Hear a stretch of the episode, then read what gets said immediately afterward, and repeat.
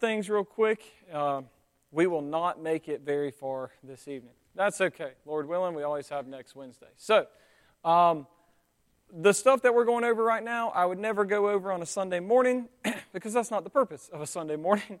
But Wednesday is a time when we can grow and learn more and un- deepen our knowledge of Scripture and our understanding of redemptive history. So, uh, if you'll remember, you know, we're going through the different views of the end times because it's, this is the purpose. We said that your view of the end times, it greatly influences how you read Revelation. So, if you have one view, you're going to read Revelation one way, but if you hold to a different view, well, then you're going to read Revelation a different way.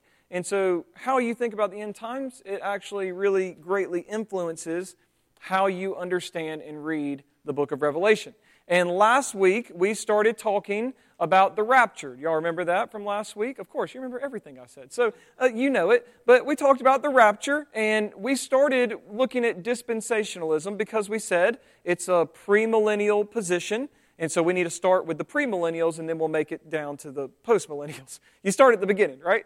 So dispensationalism, and we were talking about their view of the rapture, and you remember they have the view of the rapture of what's commonly known as like a secret rapture or an invisible rapture. There's a lot of different nomenclature for it, but basically Jesus returns part way, you remember, to the clouds, and he calls up the church. So any, any Christian on earth disappears. They meet Jesus in the clouds. He takes them back to heaven, and then starts the time of the seven year tribulation. And so we said we just kind of want to go in order of events according to the view, right? So if the rapture is the first event, what's the second event?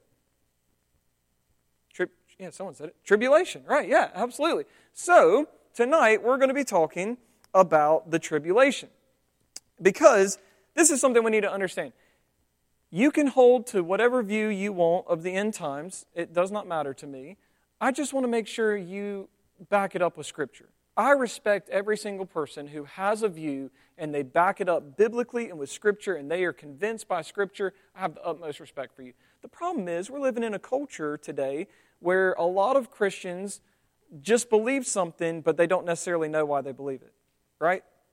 Uh, they might believe it because they heard it growing up, or it's what they've always thought, it's what they've always been told, it's what they were exposed to. But if you were to ask them, hey, you believe this, can you show me in Scripture? They might not be able to point it out, right? They might not even know where to go in order to defend or prove their own beliefs. So we need to make sure that whatever we believe comes from the Bible and can be defended by Scripture. So we come to the idea of the tribulation. How long, man, already gave the answer away. How long does the tribulation last? Seven years, you bunch of scholars, you got it. Seven year tribulation. So, the question is where does the idea of a seven year tribulation come from? Now, I specifically did not have you open up to the book of Revelation. Anybody know why? Well, yes, because we're going to Daniel. So you can be turning to Daniel chapter 9 if you want. But it's because there is nothing in Revelation that specifically mentions a seven year tribulation period.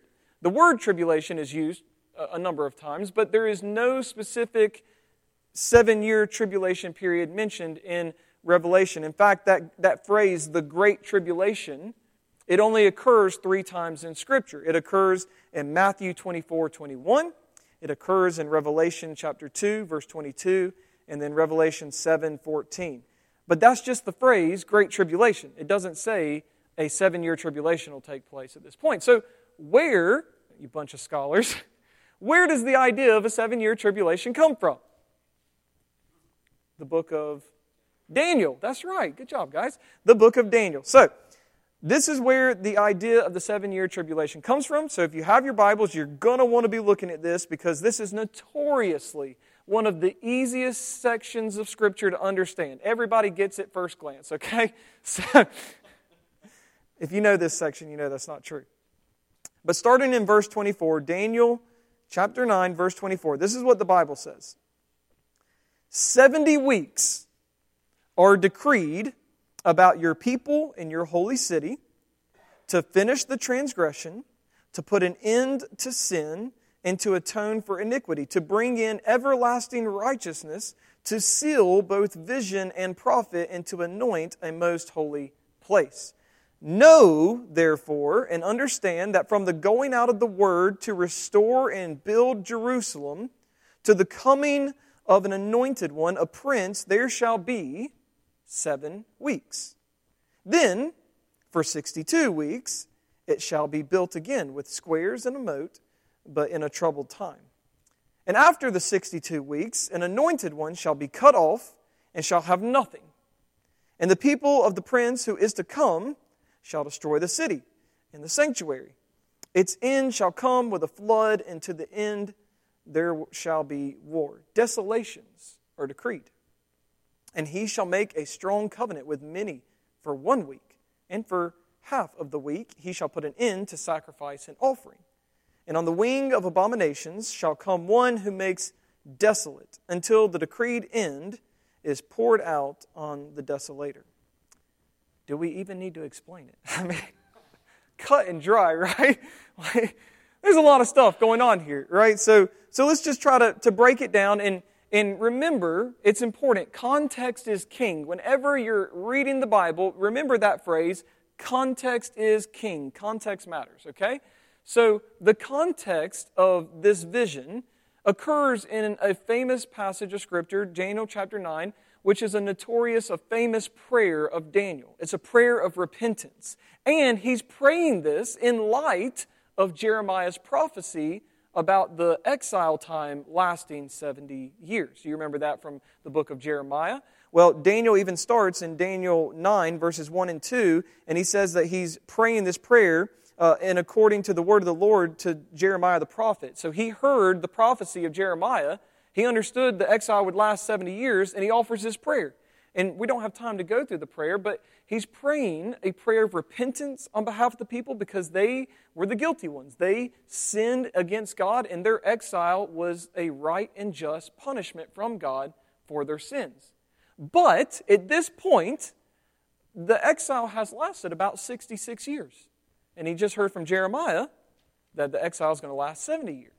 And so he realizes that the exile time is nearly over, and he begins to pray that God would restore Jerusalem, that the temple would be rebuilt, and that God's people would be a restored people. And so that's the context of this prayer. So you have to understand that as fun as it is to dig into end time stuff and to look at charts and whatnot and try to map it out, you have to understand that this vision about the 70 weeks is a direct answer from God concerning the prayer of Daniel for the restoration of Jerusalem, the temple, and the people of God. That's the context. That is why we have this. And I want you to notice, you have it on your sheet there, there are six purposes to the 70 weeks, right? You see them there on handout number one. That is not labeled handout number one, but you see the six purposes. This is the whole reason for the 70 weeks to finish transgression, to put an end to sin, to atone for iniquity, to bring in everlasting righteousness, to seal vision and prophet, to anoint a most holy place. And so, if we're trying to think about the 70 uh, periods of seven, the 70 weeks, it'd probably be a good question to ask when did they start? Wouldn't that be good to know? When did they start? If there's going to be 70 weeks and all this stuff is happening, well, when did they start? Well, this is what the Bible says in 2 Chronicles 36 23. I don't think I wrote that down, so you can make a note of that. 2 Chronicles 36 23. Thus says Cyrus, king of Persia the Lord, the God of heaven, has given me all the kingdoms of the earth, and he has charged me to build him a house at Jerusalem, which is in Judah. Whoever is among of all, whoever among you of all his people, may the Lord his God be with him. Let him go up.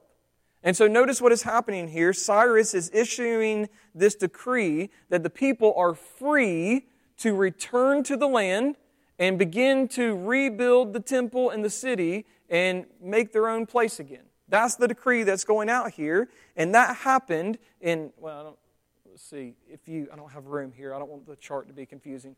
That happened in 538 BC. Okay? That definitely looks like 538. So 538 BC is when Cyrus issued his decree. And, and so you have to understand that because this is the decree that frees the people to return to Jerusalem, to rebuild the city and the temple, it, it marks the end of the 70 years of exile as well as the beginning of Daniel's 70 weeks. So it would seem. But dispensationalists, most of them, you could have, again, there are variants with every single position. In general, most dispensationalists would say, well, that's not actually the decree that marks the 70 weeks. Instead, they would say that the 70 weeks begin with the 20th year of Artaxerxes in the year, I'll put it here, 444 to basically, well, forget that you're doing it backwards. 445 to 444 BC. That was when Artaxerxes was in his 20th year, and he issued a decree to go back and actually begin to rebuild the city, not just the temple. And so, if you do a little math here, and I've, I've given you a little math there on your sheet because I, I know personally everybody loves math, okay? So, here's what happens. They, uh, dispensationalists will say, okay, we have 70 periods of seven or 70 weeks. You following me here?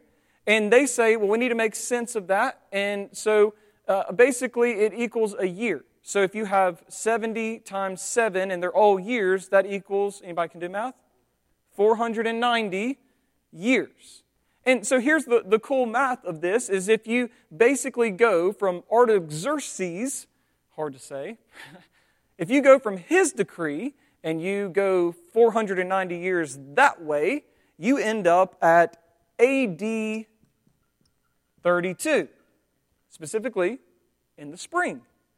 What might have happened in the spring of AD 32? But right the like a week before, just just back it up a week. What happened a week?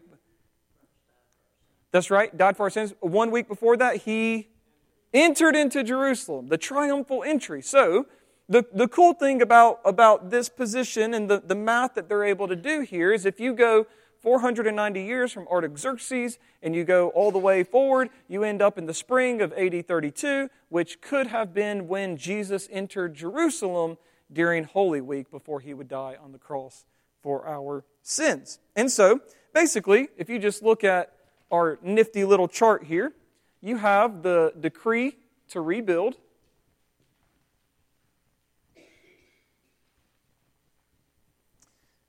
And then you have the 69 week period that has to take place because remember, it said there was going to be seven years that pass and then 62 more years, and then that equals 69.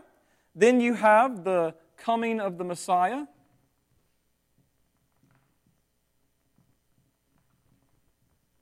Then you have the death of the Messiah.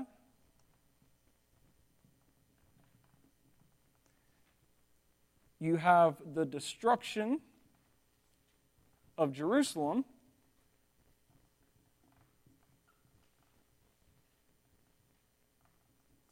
Then, this isn't on your chart, so you have to add it. You have the rapture. So remember, the, the church goes up, Christ comes down, they meet here in the middle, and then they are transported back for the duration of this.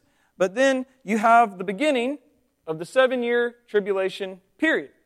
And that, they say, is going to account for the, the last week of the 70 weeks. This would be week 70 here. So if you want to just put a 70, this is week 70.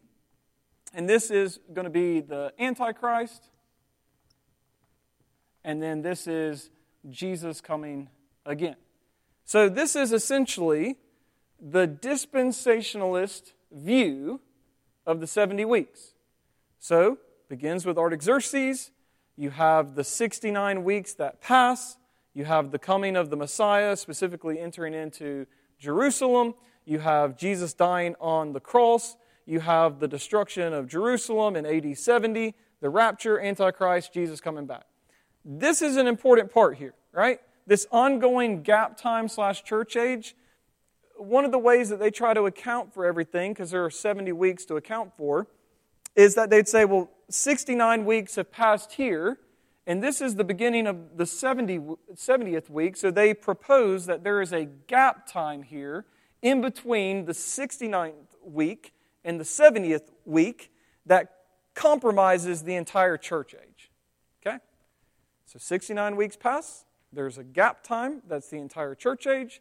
And then you have the beginning of the 70th week. And I believe that is a fair representation of the dispensationalist view of the 70 weeks. And so during that time, you just think about a few things that happen.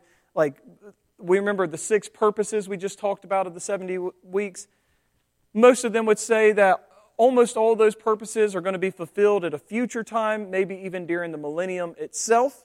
Um, they would say that the destruction of the city that we read about in verses 26 through 27 it refers to the roman destruction that happened uh, to jerusalem in ad 70 uh, they would say that, that uh, Antichrist is to come at a later time, uh, at some point in the future, you know, during the tribulation time. And then this is how they reconcile these verses. They'll say that the Antichrist is to come, and he's going to arise out of, anybody know what city or territory, kingdom he's going to arise out of? Babylon or Rome. There are two different views on that. So it could be Babylon, could be Rome, but a, a, newly revived Babylon or Rome.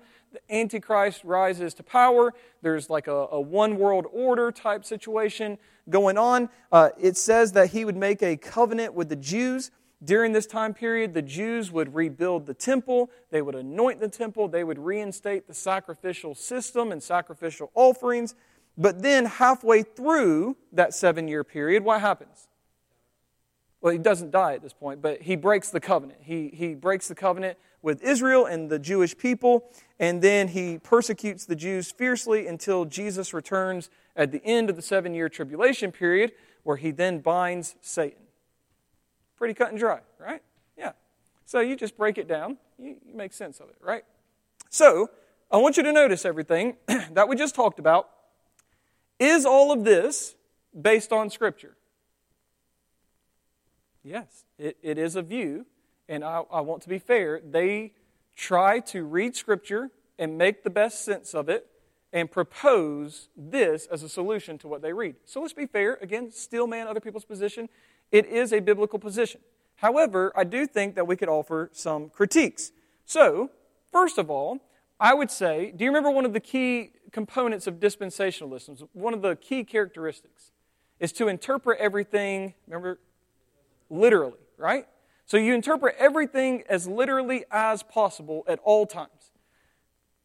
The problem is, is a couple things. Like, for one, where it says in the beginning, uh, verse 24 there, 70 weeks are decreed about your people in your holy city. Well, uh, the problem is, as you can see, I wrote it out in Hebrew for you, so you don't even need me to fill it in. But it doesn't actually say weeks, it says 77s, which is really difficult when you're reading Hebrew and you're like, all right, 77s are ordained for you. And you're like, well, what does that mean, right? So you have to initially begin asking the question, well, what does this seven represent?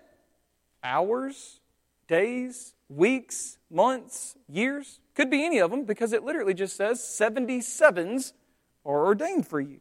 So that's one thing. So so, initially, right at the start, if you're a dispensationalist and you want to interpret everything literally, you can't because it never says year. You have to be the one to propose that a seven represents a year to get to the 490 years that goes along with their, their view here. Right? So, so that's one thing.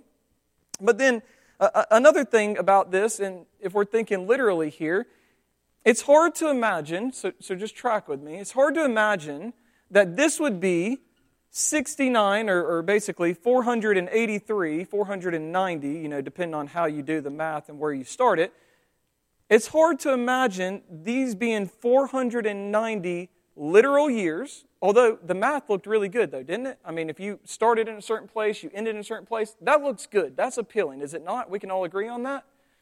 But if this is 490 literal years, what happens here? Why do we go from being literal here to symbolic here back to literal here? We have to come up with that, don't we? We have to be the ones to impose that on that system.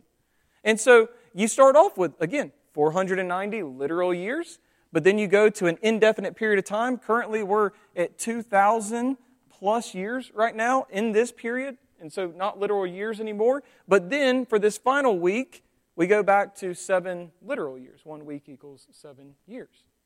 So if you're trying to interpret this literally, that doesn't really mesh, does it? You have to choose what's literal and what's not within the same system. And so a week represents something in verse this, but not verse this. You see what I mean? Makes sense?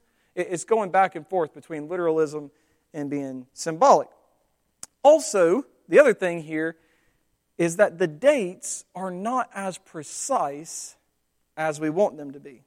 For instance, if, if you uh, start with the coming of Jesus, about AD 30 or AD 32, somewhere around there, when he's going into public ministry or entering into Jerusalem, and you work backwards, you come to a date of about 453 BC. I'll write that down because we have a lot of room. 453 BC is where you would end up if you're working backwards from AD 30 or 32. And, and that's very close in time to the ministry of Ezra and Nehemiah. And you remember that Ezra was primarily rebuilding the temple, Nehemiah primarily re- rebuilding the city, and that ministry going on of, of rebuilding. But, but notice here that we see Gabriel saying that, that the restoration is going to begin with the end of the 70 weeks. And, and assuming that these weeks are, are, literal, you come in close proximity to Artaxerxes, but not exactly. And, and you discover that throughout the prophecy of Daniel and Ezra and Nehemiah, the original decree to leave and go back to rebuild the city and rebuild the temple and restore the nation of Israel, it was not Artaxerxes who was first, it was Cyrus. And you see that on your sheet.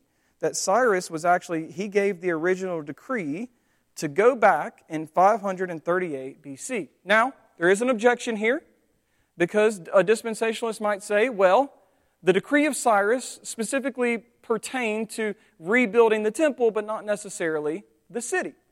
Okay, fair objection.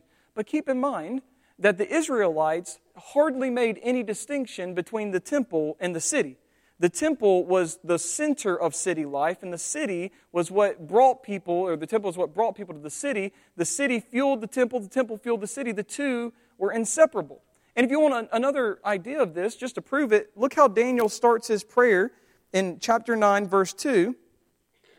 In the first year of his reign, I, Daniel, perceived in the books of numbers of years that according, uh, that according to the word of the Lord of Jeremiah the prophet must pass before what? before the end of the desolations of Jerusalem, namely 70 years.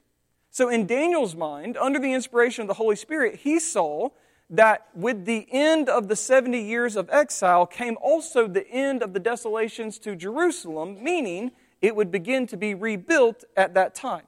So, there is no hard and fast distinction between rebuilding the city and rebuilding the temple. The two go together in the Israelite mind.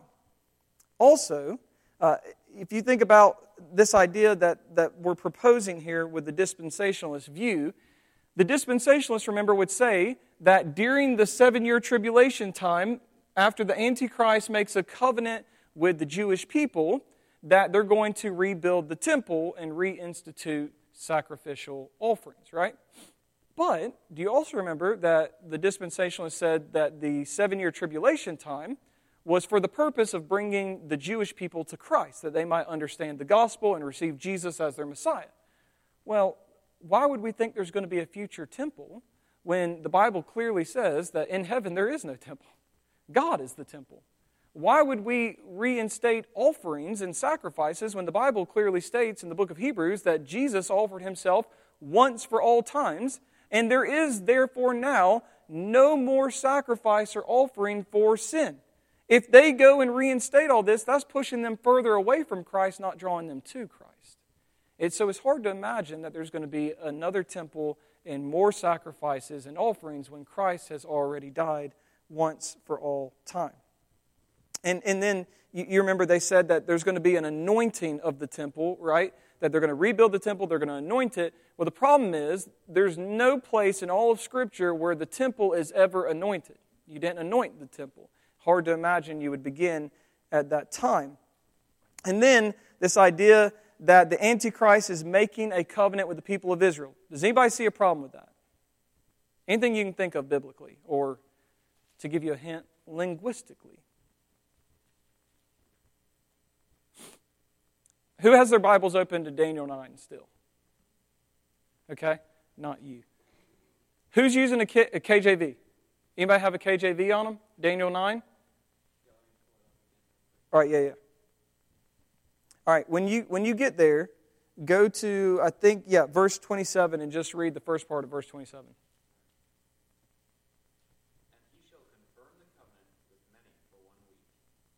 Yes, very good. All right, did you notice the difference there? This person who is to come is going not to make a covenant. The word here, if it's in your Bible, it's also in my Bible that says make a strong covenant. Not exactly a good translation there because this word does not mean, it is literally never used to make a new covenant. It is only used to reaffirm or confirm a pre existing covenant. Well, that, that causes a lot of issues, right? Because if it is the Antichrist who is doing this, and he is confirming a covenant, which the Bible is saying he does here, it would mean that the Antichrist would have to have a pre existing covenant with the Jewish people in order to confirm said covenant at that time. Do we see anything in Scripture that says that the Jewish people have a covenant with the Antichrist? And if they do, we don't read about it, we don't know about it, and it's nowhere revealed in Scripture that it's ever going to happen other than right here. And this just says it's going to be a covenant that's confirmed, not a covenant that's made. So, again, these are all just little critiques to say there might be another way. There might be a, a better understanding of this passage. And that's what we're going to get into next week because we don't have time this week. But I will just leave you with this idea because I think we can get here. The question is Is there a better, under, better way to understand the 70 sevens? We have 70 sevens, whatever that means. Is there a better way to understand it? And I think, I think a better way, possibly, again, I'm not saying it's the only way, I'm not even saying it's necessarily the right way, but it could be, is to think about this theologically rather than chronologically, right? We, we like chronological stuff because we can map it out and put it on there, but perhaps this is speaking to us theologically, right? So, so my question is if the Lord is revealing this to Daniel and, and to us as his people today, why did he choose to reveal it as 77s? That's a key question, right? Why can't he just be clear? Maybe he was. Maybe the reason we don't understand this today is because we're not as ingrained in Old Testament thought as we should be. Maybe we're the problems, not God. I think this passage would be a lot clearer if we had a better understanding of the Old Testament. Because is there anything that you can think of that comes to mind that is theologically significant about periods of seven in the Bible? Creation, that's one. But that's just one.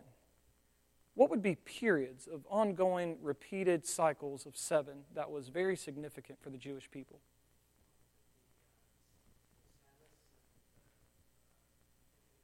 Mr. McKinney knows it. I see him gritting on it. What is it?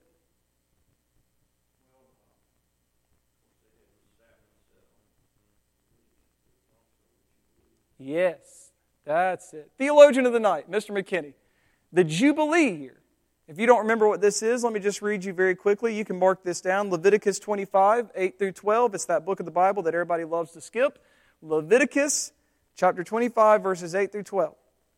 The Bible says, and I want you to just initially hear how similar this sounds to what we read in Daniel 9, okay?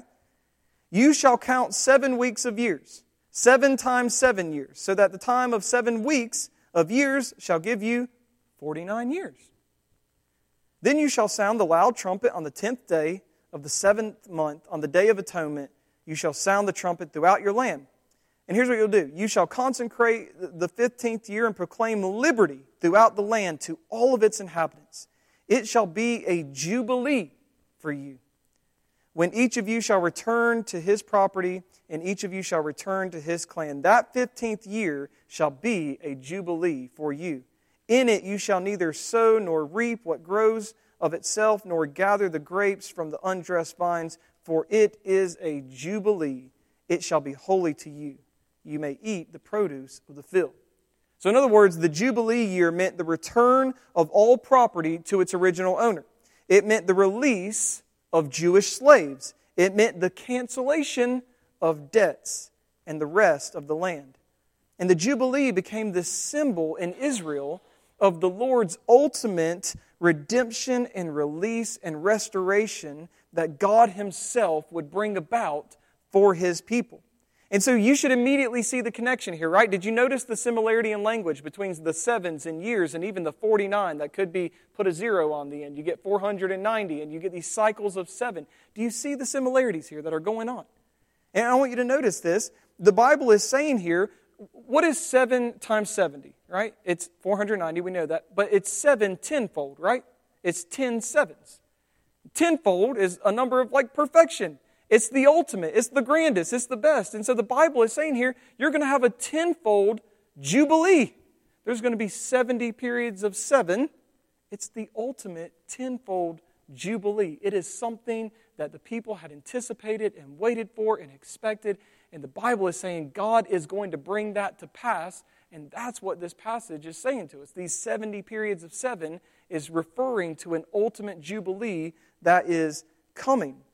And if you want another clue that this is what God has in mind and that it is the ultimate ends of this 70 periods of seven, let me just remind you of what Jesus read in Luke chapter 4, verses 16 through 21. One of the most famous passages in the Bible. It's great.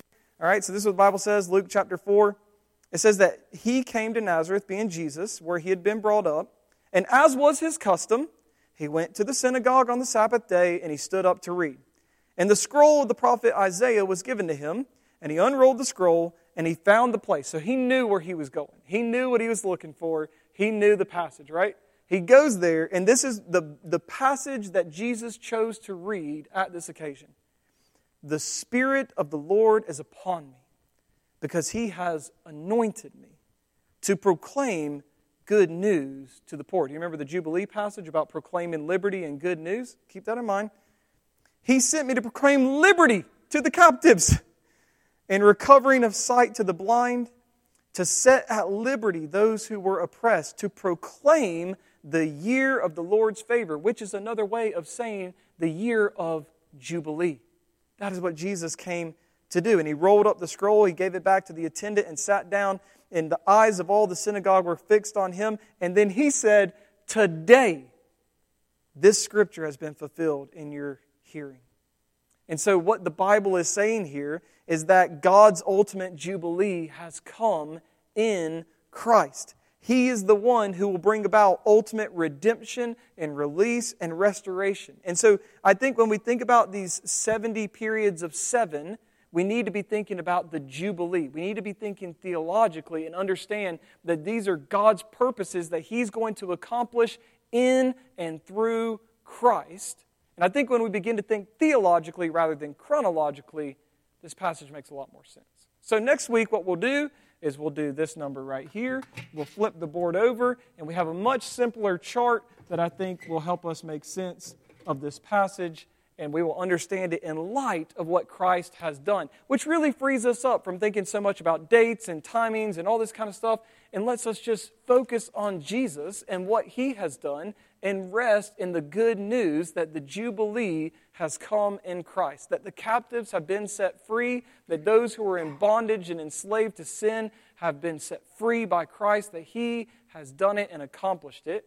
And we'll talk about how that 70 weeks or those 77s play out in redemptive history. So, again, just a short summary. That is the dispensational view. We did a quick critique, and next week we will look at what I think might be a, a slightly better, another, I won't say better, that's unfair, another alternative to how to understand the 70 weeks as being a fulfillment in Christ through the Jubilee. So, Michael Stevenson, how about closing us in prayer?